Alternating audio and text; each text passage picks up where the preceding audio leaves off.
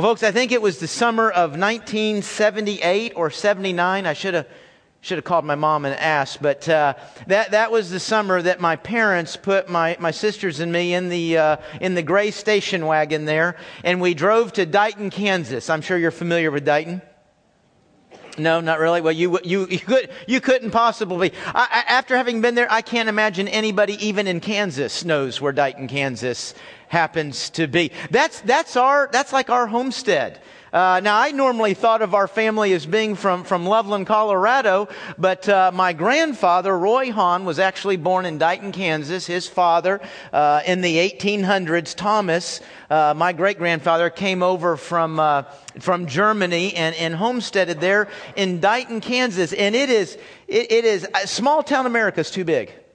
That, that's too big to describe Dighton, Kansas. It is uh, just this little tiny farming community. I'm, I'm, sure you've seen some of these traveling down the road. I mean, there was a Dairy Queen, uh, a very cheap, cheap, nasty motel. Uh, I know that by personal experience.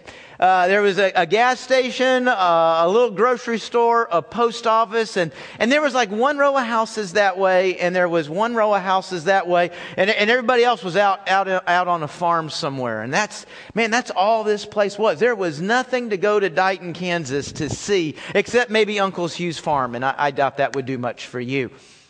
That's what amazes me, though, is to see such this little nothing place Uh, this wide spot in the road, and to think that the very Son of God was born right there in Dighton, Kansas. Right? Say, I thought it was, I thought it was Bethlehem. Well, folks, that's what Bethlehem was. Bethlehem is a Dighton, Kansas. It is just little shepherding community. Nobody went there. Nobody needed to go there. Nobody wanted to go there. Let me tell you how small Bethlehem is. Even the fact that the greatest king in the history of Israel, David, was born there, meant nothing. Not even that made it worth going out and seeing. It's, it's, just a little shepherding community, one of these little towns. Even the people who live there don't know it's there. Can you believe it was that kind of place that the story of the Son of God began? The story of Jesus began there in Bethlehem. And I'm, I'm sure that added to the confusion.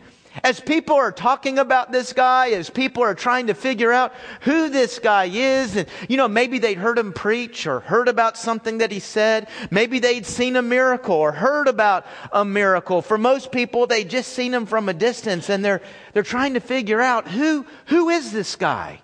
And knowing that that question is running around out there, Jesus is talking with his disciples in Matthew chapter 16.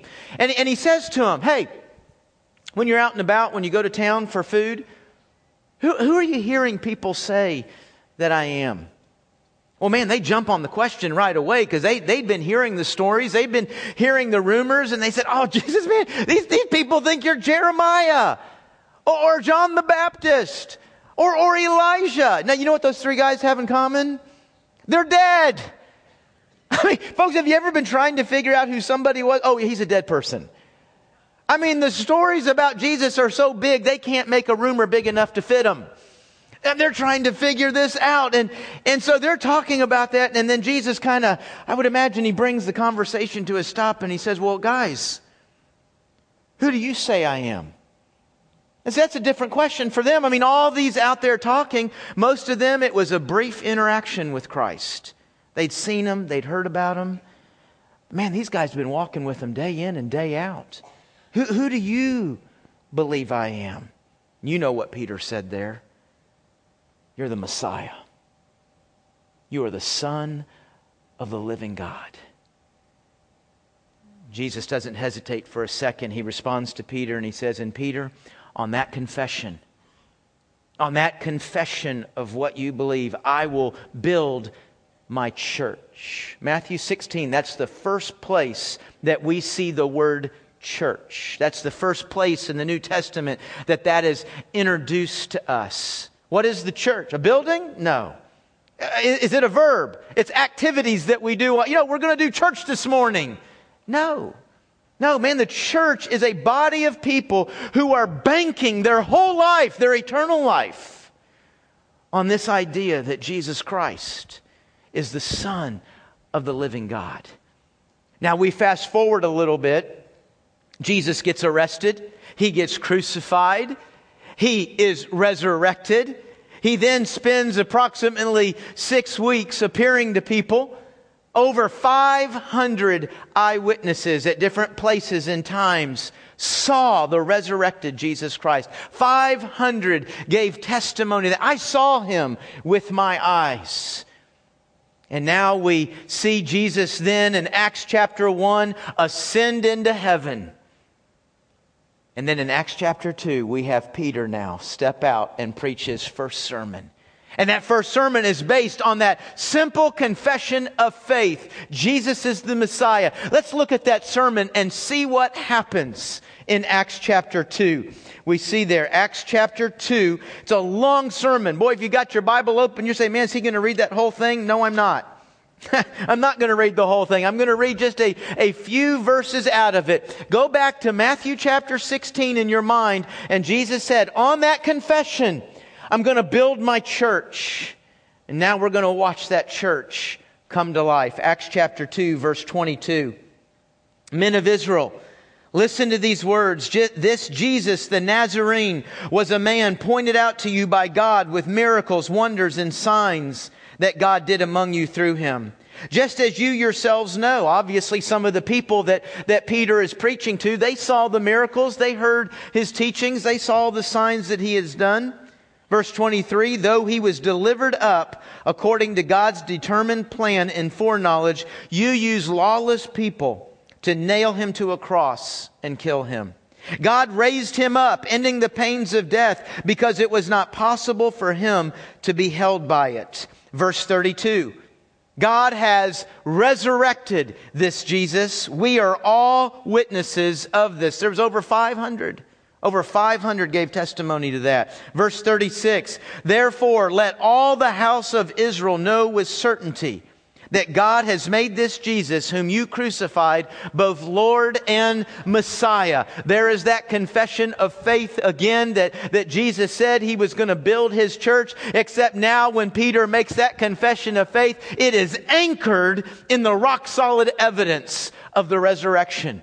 Boy, if you're not going to believe the resurrection, you got to answer the question, why are you denying the eyewitness of over 500 people?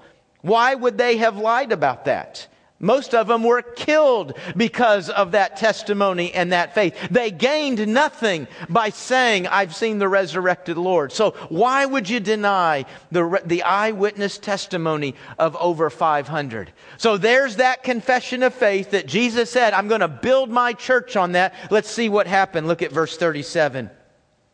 When they heard this, they were pierced to the heart and said to Peter and the rest of the apostles, Brothers, what must we do? That should be your question this morning. God, what must I do? To know you, to be saved, to be forgiven of sins, to have eternal life, to, to have a relationship with the living Son of God. What must we do? Verse 38, repent. Simple word means turn. Turn from self. Turn from sin. Turn from your faith and your good works. Turn from your faith and your religiosity, because none of it covers your sin.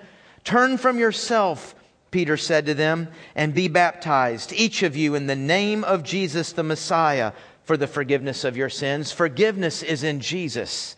He is our confidence and our hope. And you will receive the gift of the Holy Spirit. For the promise is for you and for your children and for all. I love this phrase for all who are far off. Do you feel far away from God today? Do you feel like you've done something that makes you too far from God? He says right here, His promise for you is not too far off. As many as our Lord our God will call. And with many other words, he testified and strongly urged them, saying, Be saved from this corrupt generation. What a word for our generation today. Be saved out of this. Verse 41. So those who accepted his message were baptized. And that day about 3,000 people were added to them, and they devoted themselves to the apostles' teaching, to fellowship, to the breaking of bread, and to prayers. Now I want you to notice something there, folks. It says that about 3,000 were added to them. Notice there is a them. There is an identified group of people. Who is that group? It's the church. If you went back and read Acts chapter 1, you would see that it is about 120 people. It's not saying there's only 120 people in the church, there's only 120 in Jerusalem. There was 120 at that time, at that moment, right there at the birth. There was 120 who had confessed their faith in Christ. That's the them. And to them was added what? 3,000 souls in one day. That's not a bad message, is it? 3,000% growth in one day. 3,000. Now, if there was 3,000, that means somebody was adding and recording this, wasn't there? One, two, three, four, seven, eight, nine, 27, 83, 27, 84, 27, 85, 27. Somebody was adding that up. Somebody was recording because these 3,000 needed to be added to the them. And the them at the end of this day after being baptized was now 3,120 something. That was now a part of the church. And notice that word devoted. A simple word. It says they were devoted. Uh, the, the 3,000 joined the 120, and now this 3,120 and something were devoted. They were devoted to certain activities that they would do together. Certain activities that would help them grow in this confession of faith they had just made. Certain activities that would help them help each other. Certain activities that would help them share this confession of faith. They were devoted. Folks, that word devoted has the mindset of a formality, doesn't it? I mean, when you, when you think, what are you devoted to? When you say, man, I'm devoted to this. Man, you, you, you've identified with that. People know you've identified with that. You're committed to it. It shows up in your wallet. It shows up on your calendar. It, it, when you're devoted to something, it's there. There's a formalities. There's a commitment. So, folks, clearly, when those 3,000 became a part of the 120, God's idea is that we join that we're committed, uh, that it's formal, that it's purposeful in what we do when we come together. It's God's will that we join His church and that the word devoted could be used to describe that activity that we have with the church. You know, folks, there's certainly room for finding a church. You walk into a church, you visit it, you get to know it, its beliefs, its people, it's what it's doing, where it's going, and, and you decide, is this place me? Are, are these people me? But your purpose when you walk in there is to discover that. I would even add to a certain degree, as soon as possible. I'm trying to figure out if this is the place. Because if it's not, then I need to move, move and start all over again in another church, finding out, is this the place? Because God wants me connected to his people. God wants me to be a part of a church family and be devoted to them. You know, in our church, you join our church in, in one of three ways. You join by statement. When you come by statement, you're saying, I have professed my faith, confessed my faith in Jesus Christ as the Son of God. I was baptized by immersion as a believer. But the church I did that in doesn't exist anymore. Or, or the church that I did that in, well, my memory of that doesn't exist anymore. I don't remember where, that was a long time ago in my life. I, I don't remember where my membership is. Then you're joining the church by statement. You're saying these things are true. My membership was somewhere, but, but you're not going to be able to get that. Another way people join is by letter. Same thing. I have confessed my faith in Christ. I have been baptized as a believer and my membership is at that church and we request your letter or your membership from that church and they send that letter here and now you're a member here. Others leave our church and go to other churches or move to another state and they join with the church and they send for their letter and we send that letter, that membership there. And then the third way is by baptism. This is somebody who in the course of the morning or maybe just this past week has said, you know what? I've just come to understand that Jesus Christ died on the cross for my sins. I've come to understand I can place my faith and trust for, in Him for forgiveness and, and for eternal life. And I've confessed that faith and now I want to follow Him in believer's baptism. That's joining the church by baptism because every time I look in the New Testament, when people are joining the church, they're coming through that front door of baptism. Now, we do have some who come forward for baptism who did not become a believer this morning or this past week or a couple weeks ago. It might have been years ago. But maybe they were in a church that, that didn't require believers' baptism. They were baptized as an infant, and so now they're coming for believers' baptism and to follow him in that way. So we have all these different ways, but boy, there's a key word in one of them, that's baptism, right? They have followed the Lord in believers' baptism. You say, boy, you guys sure make a lot out of that word baptism. Well, it is on the sign out front. But you know, I'd like to think that it's not just our church or a certain denomination that decided to make a lot out of it. I'd like to think we're making a lot out of it because that's what God did. Boy, there's no doubt, folks, that word, that word baptism's a big, big deal in church history. Whole denominations have been formed and divided over that water up there. When are we to be baptized? How are we to be baptized? And, and, and, churches have come up, denominations have come up with their different ideas, their, their different answers to that question, and, and, and separated over it. What's interesting about this topic versus some of the others? Because don't we have a tendency to say, oh, you know, I mean, every church interprets that differently. Oh, they, that church interprets this verse that way, or that church interprets the verse this other way. What's interesting about baptism, though, is it's not really a scriptural debate. What, what brought about the different forms of baptism was not, how do you interpret this verse? It was ideas and discussions and debates that happened above and beyond Scripture, outside of Scripture. I got a crazy idea. Let's just go back to Scripture. Instead of dividing up into our different camps of what we think, let's just go back to what God said. Because honestly, folks, He's pretty clear and He's pretty consistent and He's pretty repetitive over this idea of baptism. Let's just let God speak on it because he seems to have made it a big deal. Let's start with the example that God gives us. Would you look with me at Matthew chapter 3? Go back to the left a couple books. Where are we last? In Acts, go John, Luke, Mark, Matthew. Matthew chapter 3, and look at verse 13. Matthew chapter 3, verse 13. We're going to look at the example that God gives us in baptism. Chapter 3, verse 13. Then Jesus came from Galilee to John at the Jordan to be baptized by him. But John tried to stop him, saying, Are you kidding me? Really? What? No, no, I'm not going to baptize you. you. You ought to be baptizing me. Verse 15 Jesus answered him, Allow it for now because this is the way for us to fulfill all righteousness. Righteousness is just a big fancy word, folks. It means this is the right thing to do. You baptizing me, that's the right thing to do. Verse 16 After Jesus was baptized, he went up immediately from the water. The heavens suddenly opened for him, and he saw the Spirit of God descending like a dove and coming down on him. And there came a voice from heaven This is my beloved Son. I take delight in him. Well, can you just imagine being John the Baptist? And, and Jesus approaches you. Now, folks, at this moment, this is the, the very beginning of Jesus' public ministry. Very few know who he is. I don't even know how many that would be. I mean, obviously, Mary, his mom, she's got a pretty good idea, doesn't she? There's Mary, clearly John the Baptist. I, I don't know who I would add to that. I mean, there is maybe just five, six, I don't know how many people that would say, I know who this guy is, but clearly John the Baptist does. And as John the Baptist sees Jesus coming, he's thinking, no, man, there's no way. Now, now, you know, John Baptist could have a sense of privilege here, couldn't he?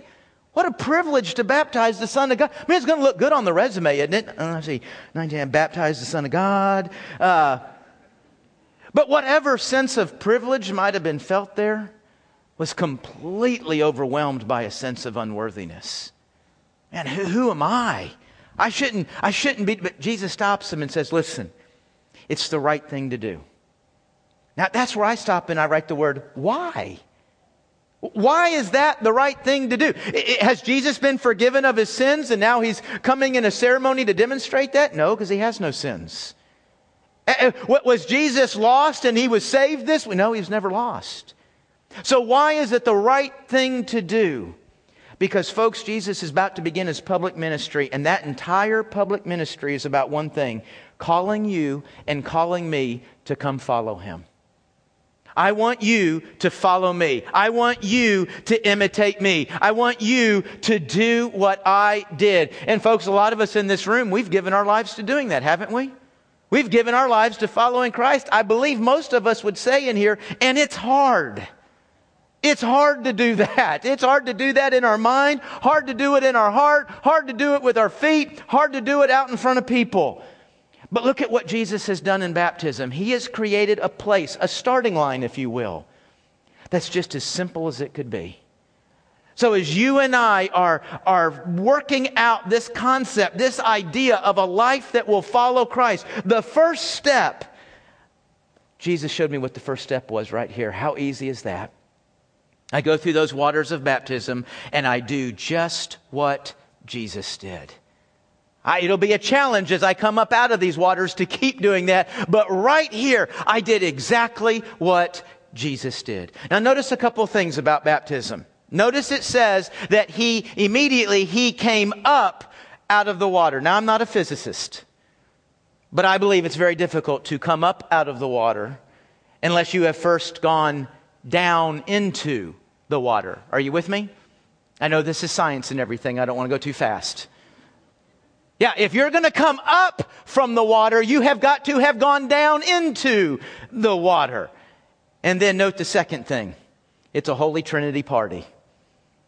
Folks, what an amazing thing we're witnessing right here. Jesus, the Son of God, being baptized in those waters to create a place where you and I could do just what He did and begin to follow Him. And the Holy Spirit says, I want some of this.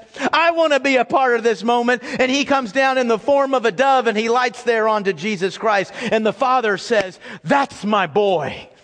And man, I love him. Man, I am proud of him. What he just did right there, stamp of approval.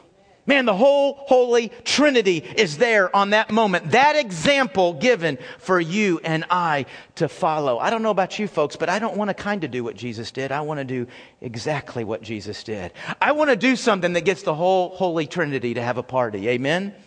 And in that, what we see right there. Now, not only does the New Testament give us an example, but folks, the New Testament gives us a word, and that word has a meaning. The word baptism. The word baptism in the Greek language, and by the way, when you say baptism, you're basically saying a Greek word. It's baptizo. And, and that word literally means to immerse and to identify with. Now, now think about the word immerse. That, that means to go under, right? To go under the water. In the, in the Greek language, they use that word a lot for ships. You, you know, when you get a ship that's got a hole in it, where's it going to end up? On the bottom of the ocean. In the English language, we say that is a sunken ship. In the Greek language, they would say that is a baptized ship. That's their concept of what baptism means. That's the word that was brought into the New Testament, folks. That's what's happening to our lives. We are being sunk. We are being immersed into the water. But now I want you to watch how the word immerse and the word identify come together. I want you to watch how God takes this physical act and he combines it with a symbolic meaning and how that works in our lives. Would you turn with me to Romans chapter 6? Romans chapter 6. Last verse we're going to turn to. Go back to the right. If you've been here the last year, you ought to find Romans pretty quickly. Romans chapter 6. Back through Acts and then Romans. Romans 6, and we're going to look at verse 1 to 4. Now, every time I read the word baptism, I want you to realize that word, you could read the word immerse, but in this case, here's the wild thing you can also read the word identify. The word has two different meanings. God has chosen this word to create this event, this starting point for, for you and I in following Christ, and both meanings of the word work right here. What should we say then? Should we continue in sin in order that grace may, multi- may multiply? Now, folks, it, what, what Paul's addressing in these four verses is not a new believer. This is not about coming to faith in Christ. This is not about starting our walk with Christ. This is for those who've already come to faith. Those who are already in the midst of that walk. And, and that's a lot of us in here, right? And we have found that in our walk with Christ, I don't know about y'all, but I'm still tempted to sin periodically. How about you? Yeah, that's still out there. Well, man, I've been forgiven and I've got grace. Does it matter if I sin? And that's just the question that was asked right there. Hey, now I'm in Christ. I've been forgiven. I've got grace. So, so what, how's this sin thing work? Is that okay? Look at verse two. Absolutely not. Does anybody need a Greek interpretation of that? Now, don't you love it when people say there's a lot of interpretations of the Bible? Really? How many ways would you interpret? Can you still sin? Absolutely not. Not a lot of interpretations there. Now watch this. How can we who died to sin still live in it? Or are you unaware that all of us who were baptized, we were immersed in water, we were sunk in that water into Christ Jesus, but you could also read it, but those of us who were identified with Christ were identified into his death. You see how the word has two meanings and both of them work right here. Verse 4. Therefore we were buried with him by baptism into death in order that just as Christ was raised from the dead by the glory of the Father, so we too may walk in a new life. You see, folks, what baptism is, is not just a meaning of a word, it's a picture of what has happened in your life and in my life. Now, going through those waters is not what saves us. We're saved before we go into those waters. We're saved when we confess our faith that Jesus is the Christ, the Son of the living God. In Him is my life. In Him is my salvation. In Him is my forgiveness. That's when we're born again. But then we go through those waters as a profession of that faith and we show the world a picture of something. What happens when we go down underwater? Do you see why this is important? We're identifying with His death. We're dying. Randy Hahn entered those waters, and when he got in those waters, there was a picture of Randy Hahn dying to sin, dying to self. We buried Randy Hahn. And up he came, a new life, a new person in Jesus Christ to walk for Christ, no longer enslaved to sin. That part of him was buried, but now enslaved to the King of Kings and the Lord of Lords, Jesus Christ. Now watch what happens here, folks, because a lot of us, man, we get baptized for some of us, that might have been recent. I would imagine for a lot of us, that was years ago, if not decades ago. That's just a long memory from back there, right? Yeah, I was baptized. I went through that religious ceremony. I went through that religious event. But what Paul's talking about here is that as I go through those waters, it's to have an ongoing meaning in my life for me 30 years later. 30 years later, when I'm walking through the course of a week and I'm tempted to sin, it is my baptism that is to remind me as I'm tempted to go toward that sin, hey, wake up, stupid! Randy, you can't live to that sin. You can't give thought to that sin. You can't let that sin come to life in your life. Why? Because you died and were buried. Don't you remember, Randy? That's what Paul's saying right there. Remember when you were baptized? You were died and buried. And what was resurrected was not a person alive to sin, but a person alive to Jesus Christ. Folks, our baptism is to have ongoing meaning in our lives. And do you see now? By the example, by the meaning, by the motivation, how baptism gets completely lost on an infant. And baptism gets completely lost on unbelievers just going through religious ceremonies. It, it, it, has no meaning now. An infant can't look back on their baptism. An infant can't look back on their decision. Now, folks, let me tell you something. We love infants around here, don't we? We do, right? Somebody, thank you, one person, me and you, we love babies. Yeah, we love children and we want to see our children come to the Lord. We want to see our children grow in the Lord. You were here last week. You said we dedication. Nine families brought babies. We dedicated them to the Lord. But it's that individual infant's decision. Sometimes as young as four or five years old, when they will go through those waters. Why? So that as they grow in the Christian life, they can look back on their baptized, baptism and remember, wait a minute, I died to that. I died to that. I can't give life to that sin. See, an infant and an unbeliever can get no meaning out of the word. You say, unbeliever? Why would an unbeliever be baptized? I was. I, I, matter of fact, folks, I got all the baptisms covered. I, whatever way gets you in, I got it all covered. I was baptized as a baby. I was baptized as an unbeliever, and I was baptized as a believer. One of them's got, now you know I don't believe that, that, that philosophy, one of them's got to work. No, one of them worked. You say, what, what do you mean all those? Ba-? Yeah, I grew up Presbyterian. I know I'm a Southern Baptist pastor, but I know I did not grow up Southern Baptist through and through. I, I grew up Presbyterian, went to an all boys Catholic high school. You figure that out. no, but I was, I was baptized as, as an infant in the Presbyterian church. Then my family, uh, when I was in eighth grade, we ended up in a weird sort of way going to this Southern Baptist church. Remember, my family, we're from the, the Midwest, okay? We're not around all these Southern Baptist preachers turning beet red, sweating and screaming all the time. It's very, very strange to us, but you know what? We heard the gospel of Jesus in there. And, and so my family walked down. We came down an aisle. We told the pastor what was happening. We were taken back here and we were counseled. It wasn't in this church, but it was same exact setup. And when I went back there, they asked me some questions and I said yes to every one of them and I meant it. I wasn't lying. Do you believe that Jesus is the Son of God? Yeah, sure I do. Do you believe he died on the cross for sins? Absolutely. You believe he's been resurrected? I sure do. And I was lost as a ball and tall weeds answering every one of those questions. Yes, I believed. I believed Jesus was the Son of God, believed the Bible, believed the church. I believed all that stuff. That is what I gave mental acknowledgement to. Got to believe something, right? Yeah, I buy that. I buy that. It sounds as good as anything. Sounds as good as the next story. I did believe it. But there was, had not been a place in my life where I looked at Jesus and said, You're the Messiah. You are the Son of the living God. For me, for my sins, you died. It was two years later. Now, I, when I went down there with that and went with my family and my whole family, we went up there and we were baptized, but I was lost. So, two years later, when I came to faith in Christ and it became my personal faith and my personal decision, I then took on believer's baptism.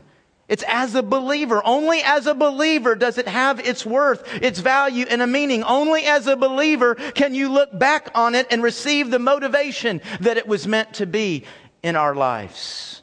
Folks, Matthew chapter 28, the end of the ver- at the end of the chapter, end of that gospel, verses 18 to 20, gives us what we call the great what?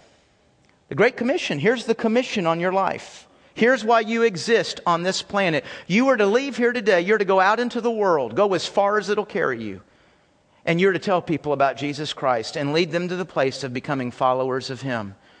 And when one says yes, you bring them back to your church and you get them, what does Jesus say? Baptized.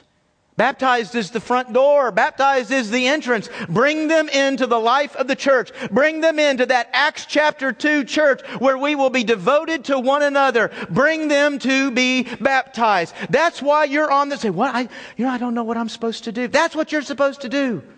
You might do it as a married person or as a single person. You might do it as a poor person or as a rich person. You might do it as a very happy person. You might do it as an unhappy person. You might do it very healthy and strong. You might do it very feeble and weak.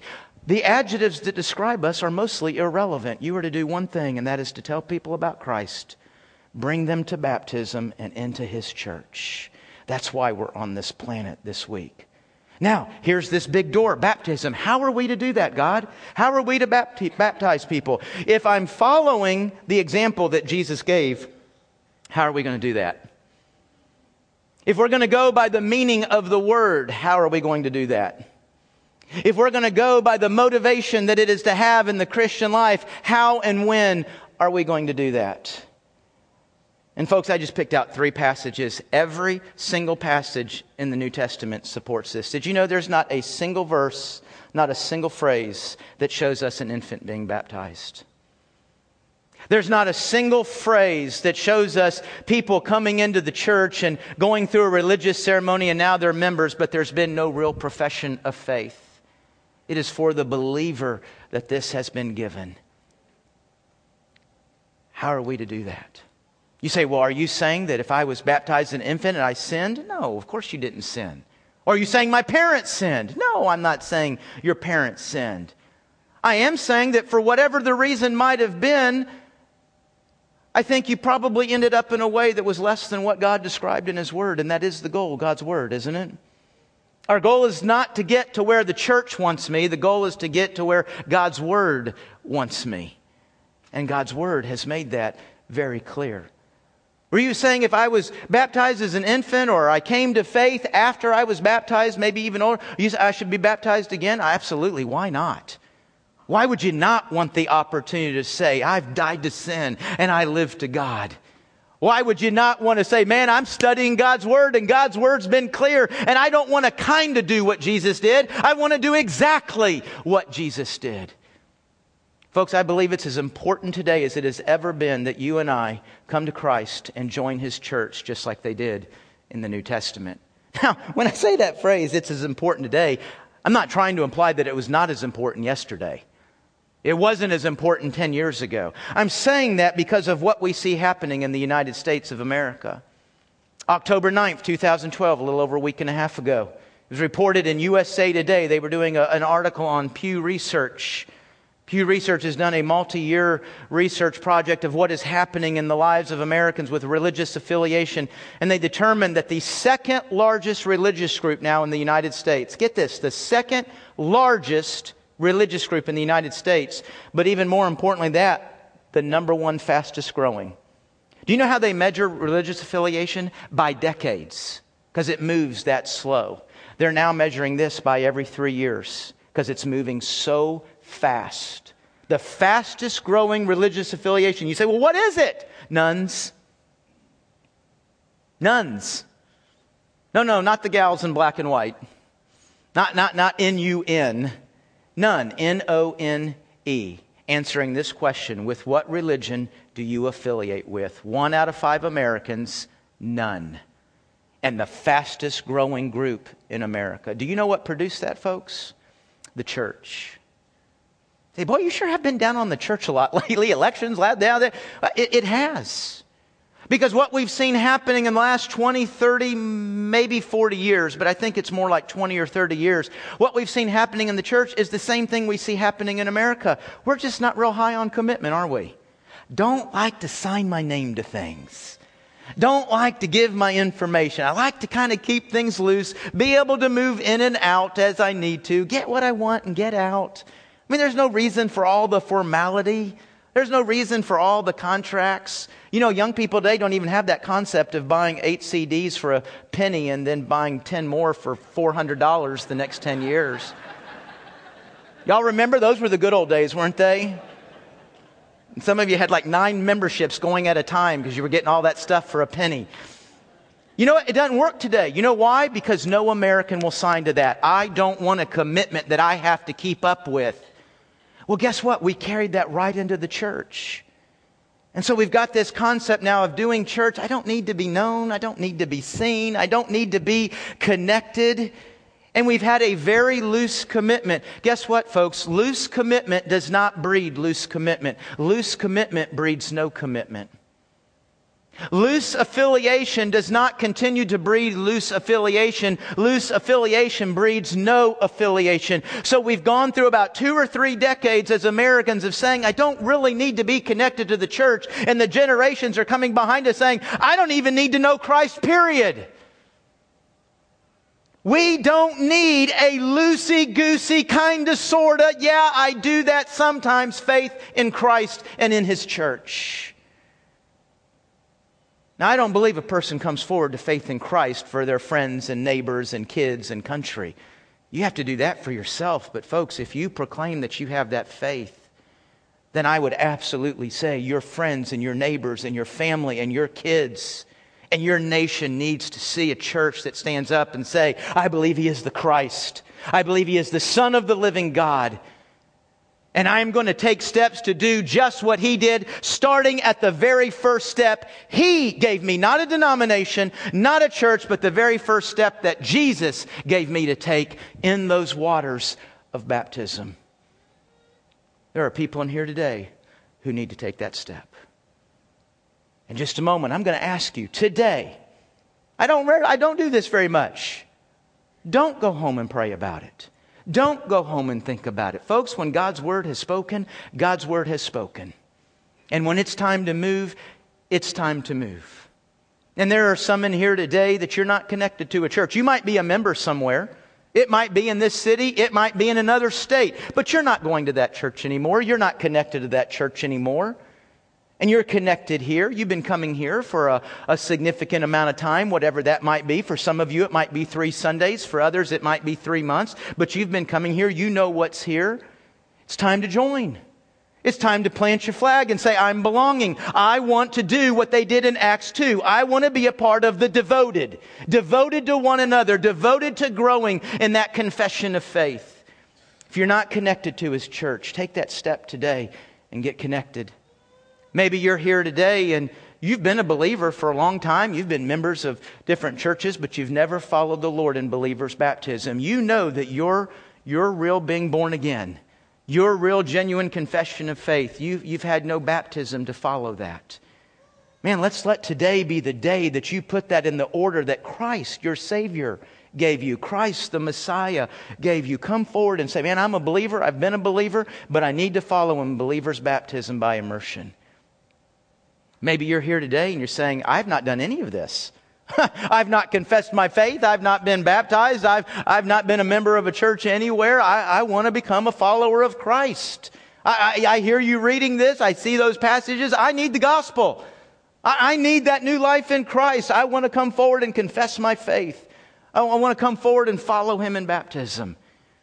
Maybe you're here today and you don't know any of this. You're saying, I got questions. I've got questions about what it means to be a follower of Christ, questions about what it means to be a, a member of this church. Come forward. And we're not going to force you to do anything. That would go against everything Scripture says. There's no pressure on you to do something. If you've got questions, let's see if we can answer those questions. And you can act on them if you like the answers. You can go home and think on them if, if you need to. If you can say, I think your answers are stupid, you can walk away. But if you have questions, let's deal with them. Folks, our nation your friends, your family. They don't need to see us being vague anymore.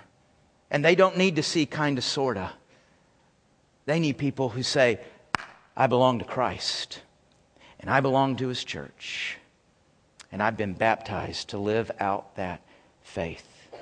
I'm going to say a prayer. When I say amen, I want you to come forward.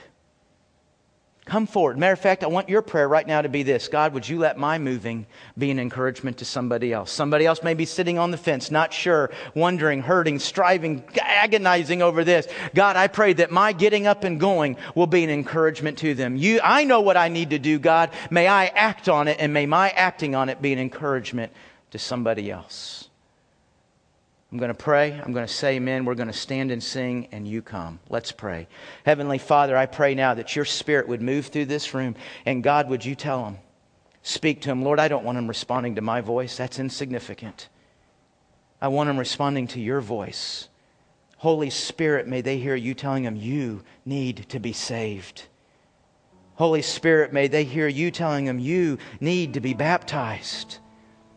Holy Spirit, would you tell him you need to join the church? You know you're going here. You know you belong here. You know this is what I have for you. God, may we be a people who take our stand.